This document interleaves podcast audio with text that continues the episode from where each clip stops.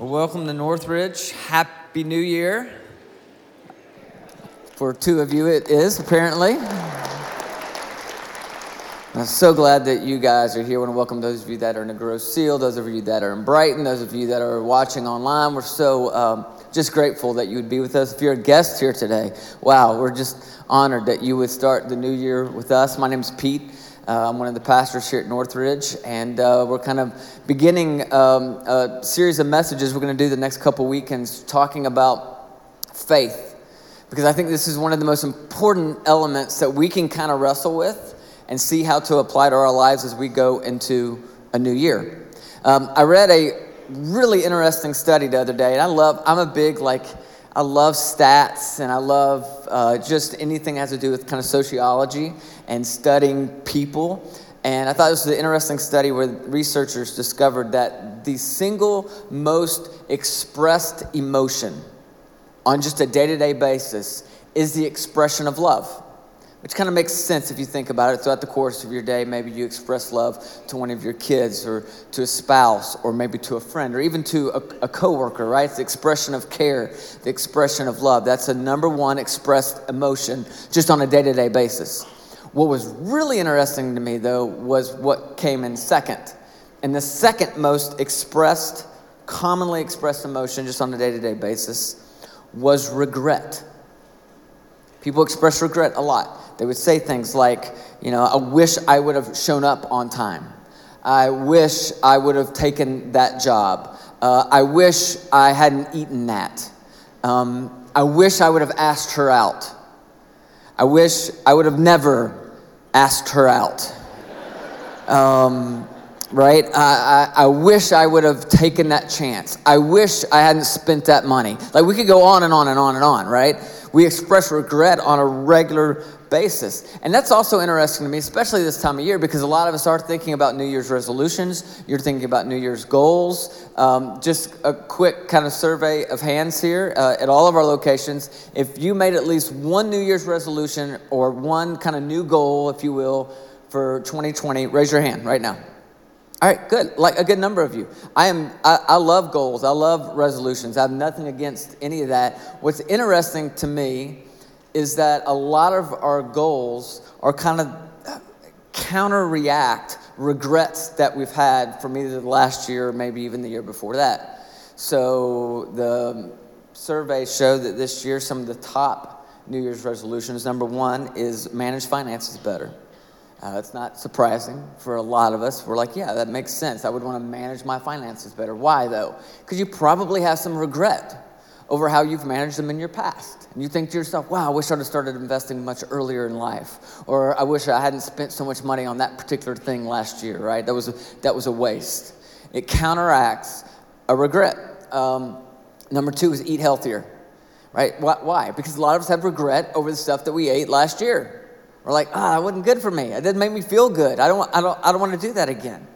But often our promises, our resolutions are counteracting a regret that we've had. Now, regret is regret has a unique sting to it.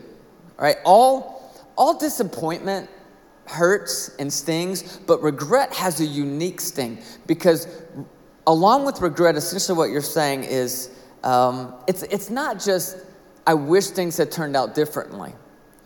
It's, I know things would have turned out differently had I done something different.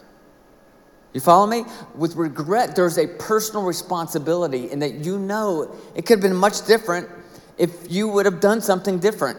That's why it stings more than other forms of dis- disappointment, right? Like, um, any New England Patriot fans at all? I, would just bring this up just casually because they happened to play my Tennessee Titans last night in the playoffs. Right now, if if if you're a New England, England Patriots fan, a Tom Brady fan, right? Today, you you might have disappointment in the way your season ended, and I wouldn't blame you, right? You may have disappointment, but you don't have regret. Why? Because there's nothing you could have done last night to have helped your team beat my Tennessee Titans. There's nothing. So you have disappointment, but you don't have regret. You, you see the difference between the two? Regret has this unique sting because there's a personal responsibility attached. The Bible, by the way, is full of regret from the very beginning. Adam and Eve have regret over eating the fruit. Esau has regret over trading his birthright for a bowl of food.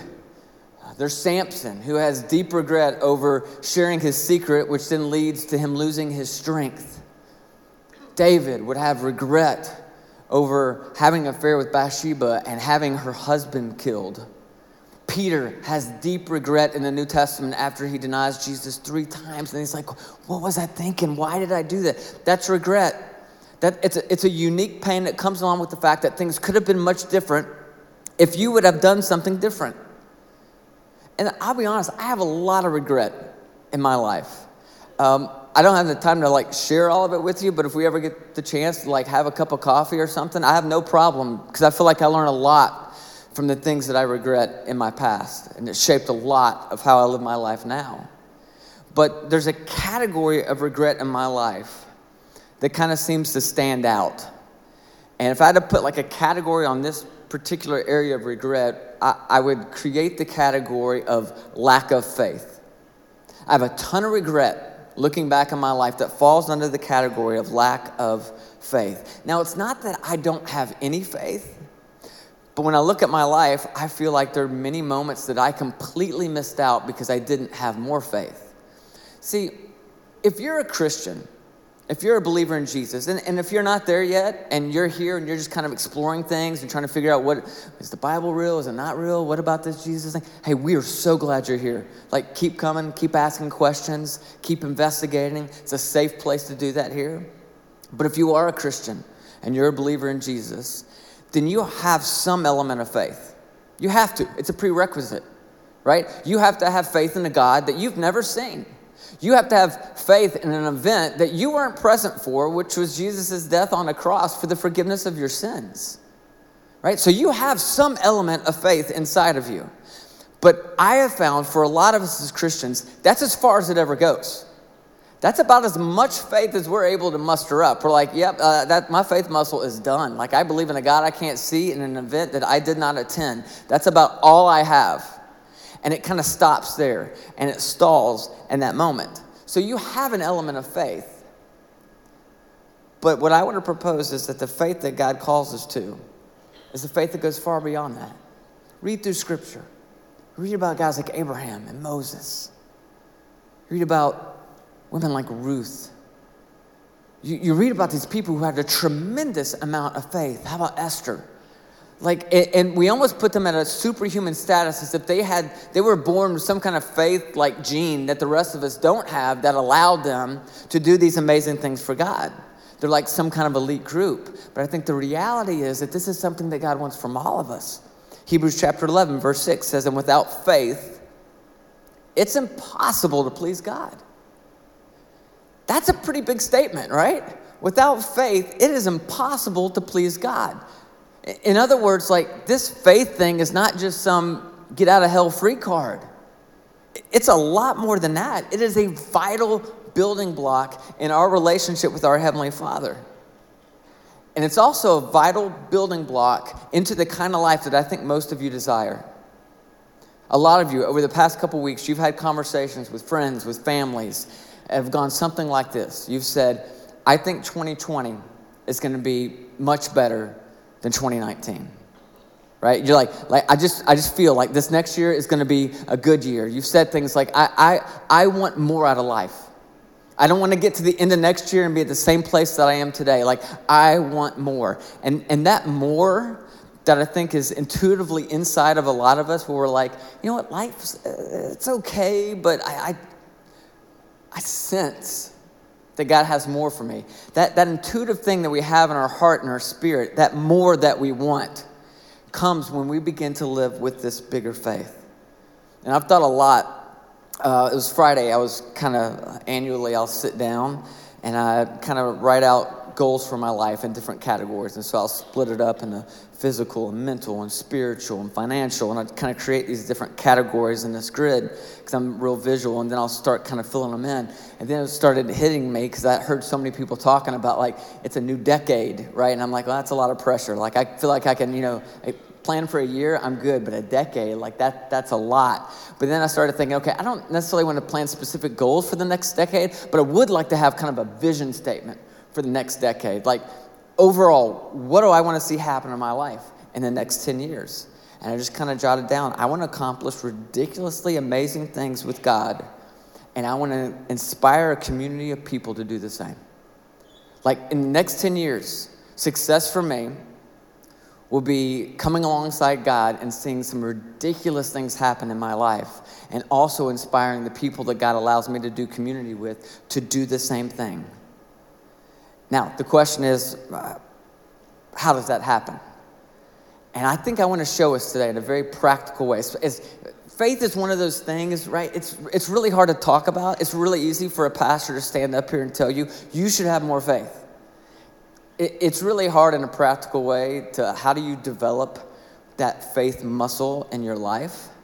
Um, and so I'm going to do that today by talking about a guy out of the Bible by the name of Joshua. If you'll give me just a few minutes, I'm going to kind of walk through his life because um, if you see the trajectory of his life and then you see some real basic principles or practices that he had, I think there's some uh, real practical takeaways that you can have from this story, all right? So it's Old Testament. There's a guy by the name of Joshua.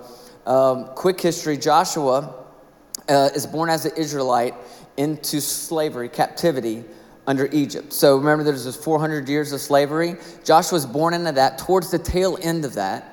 So Joshua is alive when God sets them free and Moses leads them out of the uh, Egyptian captivity, right? So, so Joshua was one of the Israelites who got to cross the Red Sea when God split the Red Sea. So that's Joshua. Joshua is one of them who's walking across on dry land. He's looking up the water on both sides. And he's like, wow, this is amazing. He's with them on their journey as they're discovering what freedom looks like. Joshua's with them. Joshua's there when everybody gets hungry and they're all complaining that they don't have any food, and God miraculously supplies them with manna. Right? Joshua got to see that firsthand. He was a part of that community, he's a part of that group. All this is shaping his mind, it's shaping his heart of who this God of the universe actually is. He was also there because over time, what happened is uh, Joshua had some real unique leadership skills. And he was just faithful. And so he kind of rises in the ranks and he becomes Moses' assistant, which is a pretty big deal. And there's that day that the Israelites get to the edge of the land that God has for them. It's called the Promised Land. And they're there, it's theirs for the taking. And Moses sends 12 spies in to check it out. Like, let's just check it out. Let's see what it's going to look like. Make sure it's everything we think it is. Make sure it's safe. He sends the 12 spies in. You remember the 12 spies come back, and the 12 spies are like, It is more than we ever imagined, but we can't go in. And Moses and all the people are like, What do you, what do you mean? We, we, th- this is the land God has for us. Why can't we go in? They're like, It's too dangerous. There's like giants in there walking around. Like, they will crush us. And there's only two out of the 12 spies who stood up Joshua and another guy by the name of Caleb. And they said, You know what? We actually think we can do this. Not in our own power, but because of God's power. And if this is the life that God's called us to, if this is the land that He wants for us, we can do this. But they went with the majority, they chose fear, and they retreated. They retreated behind their hiding place. Now, here's kind of like our first lesson, all right? Hang with me here. Everybody has a hiding place. So you're going to have moments. Sometimes they're weekly, monthly, maybe it's every three or four months, just depending on who you are and the life you live. But you're going to have these moments. I call them faith filled moments. These are moments where uh, usually it feels like you're thrust into them. Rarely do we choose them, right? You're kind of thrust into this moment where this moment requires more than you have. It requires maybe more intelligence than you have, more skill than you have, more resources than you have, more strength than you have. But what you know is in this moment, you feel something inside of you that says, I don't know if I can do this. Right? It is a faith filled moment. You're called into that moment. Some of you might be there right now. When you're called into a faith filled moment, I believe every human being has a temptation to run somewhere, to hide, right? For some of you, what you run to is insecurity. So every time you're called into a faith filled moment, you know what you do? you start spinning off things like, oh, I, I, I, I can't do this. Like, I, I'm not good enough. I, I don't have enough experience. I don't have enough resources. I'm not a good enough dad. I'm not a good enough mom. I'm, I'm not a good enough spouse. I'm not, I'm not, I'm not, I'm not, I'm not. You, you run and you hide behind the insecurity. Um, for some of you, when you're called into your faith filled moment, for you, what you hide behind, what you run to is shame. So there's something you did in your past, or maybe something that was done to you in your past that makes you feel like you're not worthy. You know exactly what I'm talking about, right? And it haunts you, and it's like this shadow you can't get rid of. And every time you come into a faith filled moment where it requires more than you have, you shrink back because you just think, I'm not qualified. Because that happened to me, because I did that, like God, God could never use me. Some of you hide behind someday. That's where you run. It's a faith filled moment, requires a lot. Uh, I call this fake courage because you actually sound like you're open to stepping into your faith filled moment, but actually you're hiding behind someday. So you'll be like, oh, yeah, yeah, that's, I'm going to do that. Absolutely. Next week, I'm in, right? Or next month, or when I graduate, or when the kids leave home, or when I'm making more money, or when I get that job. Or, like, it's always, yeah, I'm going to do that someday. You hide behind someday. Some of you, it's just fear. You just hide behind fear, right? And, and, and fear will always define the limits of your life. So if you fear heights, you stay low. Right? You fear outside, you'll stay inside. You fear people, you'll stay alone. If you fear failure, you just won't try. Which, by the way, is exactly what the Israelites did in their faith filled moments. They hid behind the fear of failure. What did they always do? They would spin off these worst case scenarios. Oh, there's giants in there, and they're going to crush us.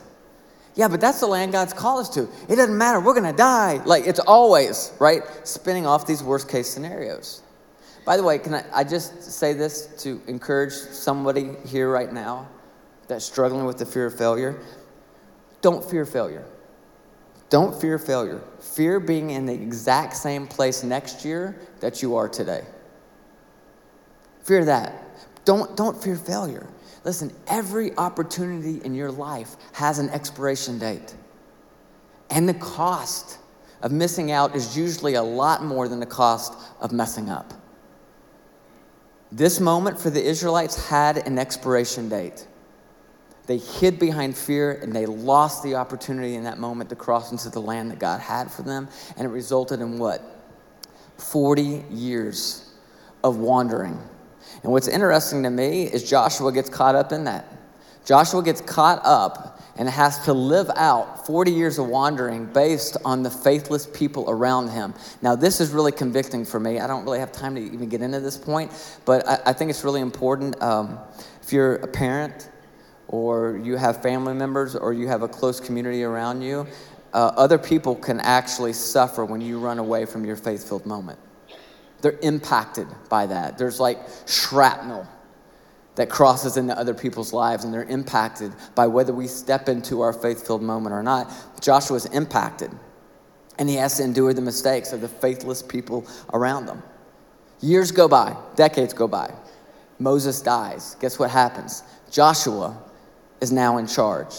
And he is dead set. He's like, I am not going to allow my people, my community, to keep repeating the same mistakes that we've been repeating for decades. Like, I'm not going to allow us to run away every time we face something that's daunting. And so Joshua steps into leadership, and it, I mean, it's a blast from day one, right? The very first thing that they face is a Jordan River. And God calls them to cross this Jordan River, except for the Jordan River is flooded. And God says, Joshua, I want you to do it anyway. And Joshua's like, okay, great. Why don't you dry up the flooded river and we'll walk across it? And that's like, nope, that's not the way it's going to work, Joshua. Joshua, I want you to start walking towards the flooded river. And once you put a couple feet in there, eh, I'll make a way. It's like this power along the way. It's like saying, Joshua, you've been waiting for your faith filled moment. Here it is. Are you going to take it? And they do. They step into the Jordan and it separates and they go across. And they get across, and you're thinking, oh, well, now it's going to be easy going, all right, Because they trusted God. No. Then they face the people of Jericho who are inside of this gigantic wall. And God says to Joshua, hey, I've got a plan. Don't worry. Here's what I want you to do. Day one, why don't you take the army, right? Why don't y'all just just march around the wall one time? Joshua's like, all right. They march around the wall one time. God's like, great job. Joshua's like, what's next? He's like, ah, I'll tell you tomorrow. Next day, Joshua, I got an idea. Why don't you march around the wall again? This happens for six days. God says to Joshua, just march around the wall. And then on the seventh day, God says, Joshua. Joshua's like, I know, march around the wall. He's like, no, I got a new plan. You're going to march around the wall seven times today. And he marches around the wall seven times, and the entire thing falls in on Jericho. It's an unbelievable miracle. My little takeaway in that is that big moves of God are almost always preceded by obedience to Him in the small things. Like some of you are looking for some huge like miracle in your life. And the reality is God's just calling you to be obedient just in these small things. And when you're obedient to Him in the small things, it's amazing how often all of a sudden that miracle just kind of happens. But let me take you to what I think is one of the most unbelievable moments in Joshua's life. It's Joshua chapter 10. In the beginning of Joshua 10, we read that there's these five opposing Amorite armies who are planning an attack. And Joshua decides he's going to go on the offensive against them first. And so they plan this sneak attack. And so they travel all night long. While they're traveling, uh, God speaks to Joshua and says essentially, Joshua, don't be afraid of them. God was always saying this to Joshua don't be afraid, don't be afraid. Don't be afraid. I, and I like that. It gives me hope because I think that even though Joshua was stepping into these faith-filled moments, I think the human part of Joshua had to have been scared to death most of the time. That's why God so many times is saying to him, don't be afraid. Don't be afraid. See, I think we think that this big faith filled life is saved for people who have this tremendous amount of courage. It's not. It's saved for people who will be obedient and trust God. You know, I get scared all the time. Before every time I speak, I get scared to death. Like, like really scared. Like I can't tell you how many times I have stood backstage and seconds before I have this feeling inside of me that says, run to the parking lot, you know? Act like you're sick, pass out, do something, right? But whatever you do, don't walk out there because that is not safe out there, right? There's something inside of me. I get so nervous, and you can ask them back there. I just, when it's my thing when I get nervous is I talk and I distract. I'm also scared of needles. So when I'm like getting a shot or my blood taken, they're, they always they're like, are, are, you okay? I'm like, yep, I'm okay. I'm gonna look over this way and let's just talk about my life. Ask me 20 questions, go. And like, I just need distraction. I am not naturally a courageous person. I don't think Joshua was naturally a courageous person. I think that's why God always, is in such a kind way, saying, Joshua, don't be afraid. I know this looks really daunting. Don't be afraid. Like, trust me. Trust me. So here's Joshua, and he's leading. They're going through the middle of the night. They're going to su- surprise um, the Amorites and do the sneak attack right at dawn. They do it. It's tremendously successful. They're having great success all day long, right? They're driving back. They're having so much success that the Amorite army starts to retreat. They start to run. But now it's starting to get dark. And they realize if it gets dark, they're probably going to get away. And I think this is a crucial point because what are you going to do about that? Right? If I'm Joshua, I'm thinking, well, shoot, we did all we could do. We had a great strategy. We did a surprise attack at dawn. We did really well in battle. And now they're going to get away because it's getting dark, and now they're probably going to regroup, and we're going to have to come up with a new strategy. But we did everything, right? I mean, we tried really hard. But Joshua knew in his heart this isn't the way it was supposed to end. And so Joshua offers up one of the craziest prayers I have ever heard in my life. It's in Joshua chapter 10. This is what happens. It says, On the day that the Lord gave the Israelites victory over the Amorites, Joshua prayed to the Lord in front of all the people, by the way. Let me just pause right there. Like, if you're about to pray a big, bold prayer, I know if I am, like, I'm going to do it in my own private area, right? You know, I'm like, I'm not to pray it in front of you guys. If I do, I might muffle, you know, a little bit. But like, he's to pray this prayer in front of everybody. He says this Let the sun stand still over Gibeon and the moon over the valley of Aijalon. He essentially prays God, hey, um, could you just freeze time? Like, just freeze time. So the sun stood still and the moon stayed in place until the nation of Israel had defeated its enemies. That, that's a bold prayer. That's a really bold prayer. Hey, God, would you freeze time? Would the sun stand still? Now, here's my question for you going into 2020, and I think this is more important than any single resolution that you've written down so far. What is your sun standstill prayer? What is the miracle that you need to see God do in your life or in your family's life this year? What is the prayer that if I asked you right now to stand up and say it out loud, you would almost be embarrassed because it just seems too far fetched? Right? What is your sun standstill prayer? For some of you, it's, it's, it's man, God, um, I need you to heal my marriage. And some of you are thinking, well, Pete, that's a great prayer, but you don't know my marriage. You don't know what we're in. You don't know what we've been through. You don't know how far gone it is. Maybe for somebody here, your sun stands still um, prayer is just God, help me with this addiction. Give me the strength to overcome this. And some of you are like, yeah, that's great, Pete, but listen, I've been addicted to painkillers for four years. I've been through treatment twice. I've, I've learned to manage it. I'm never going to get freedom from it, but I've learned to manage it. For some of you, maybe it's an addiction to food that just seems so overpowering to you, it controls your life. And you want to pray that prayer, but you've just been through that cycle of trying and failing and trying and failing so many times that it's exhausting to think about doing it again. Maybe for some of you, your sun stand still prayer is just God, we need help with our finances. Or maybe I need healing from this disease. I, I, don't, I don't know what your sun stand still prayer is, but I bet there's a bunch of you that have something on your heart right now, some area of your life where you need God to do a miracle. And so let's, let's forget the whole new year, new you mantra.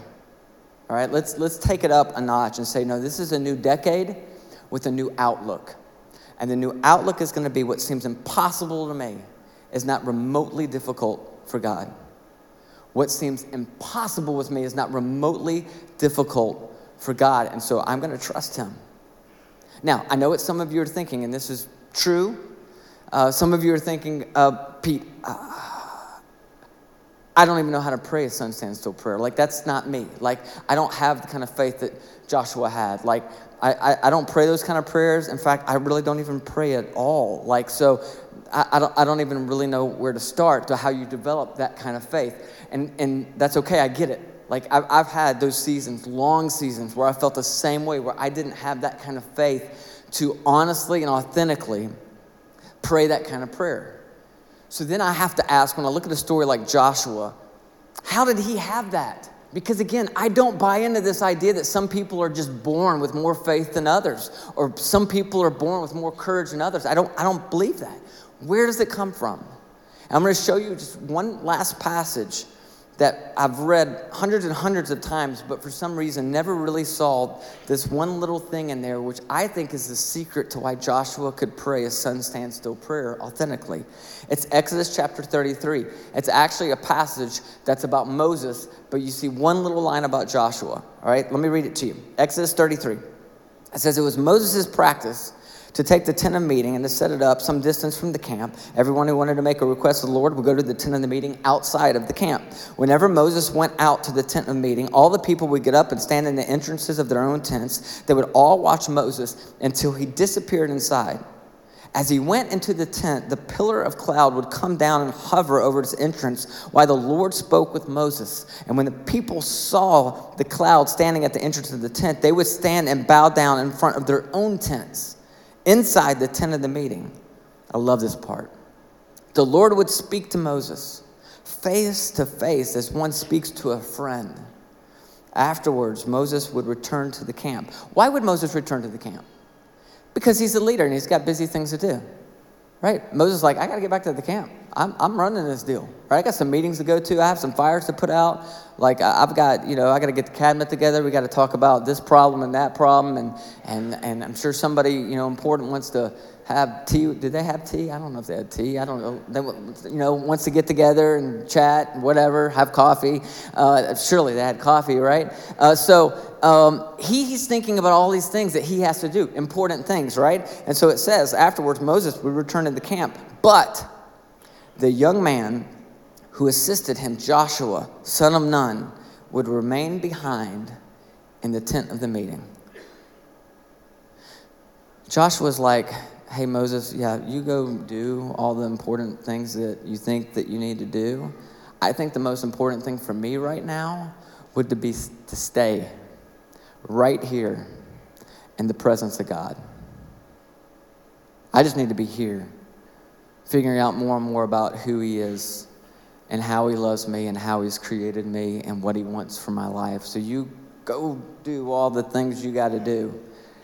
I'm going to stay right here. See, here's the secret contact with the Creator is essential for faith filled living.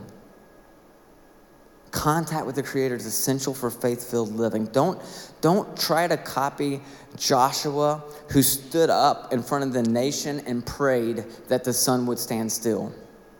Copy Joshua, who knew how important it was to put himself in environments where the presence of the Lord was there so that over time he could be filled with the kind of faith to pray a sun stand still kind of prayer.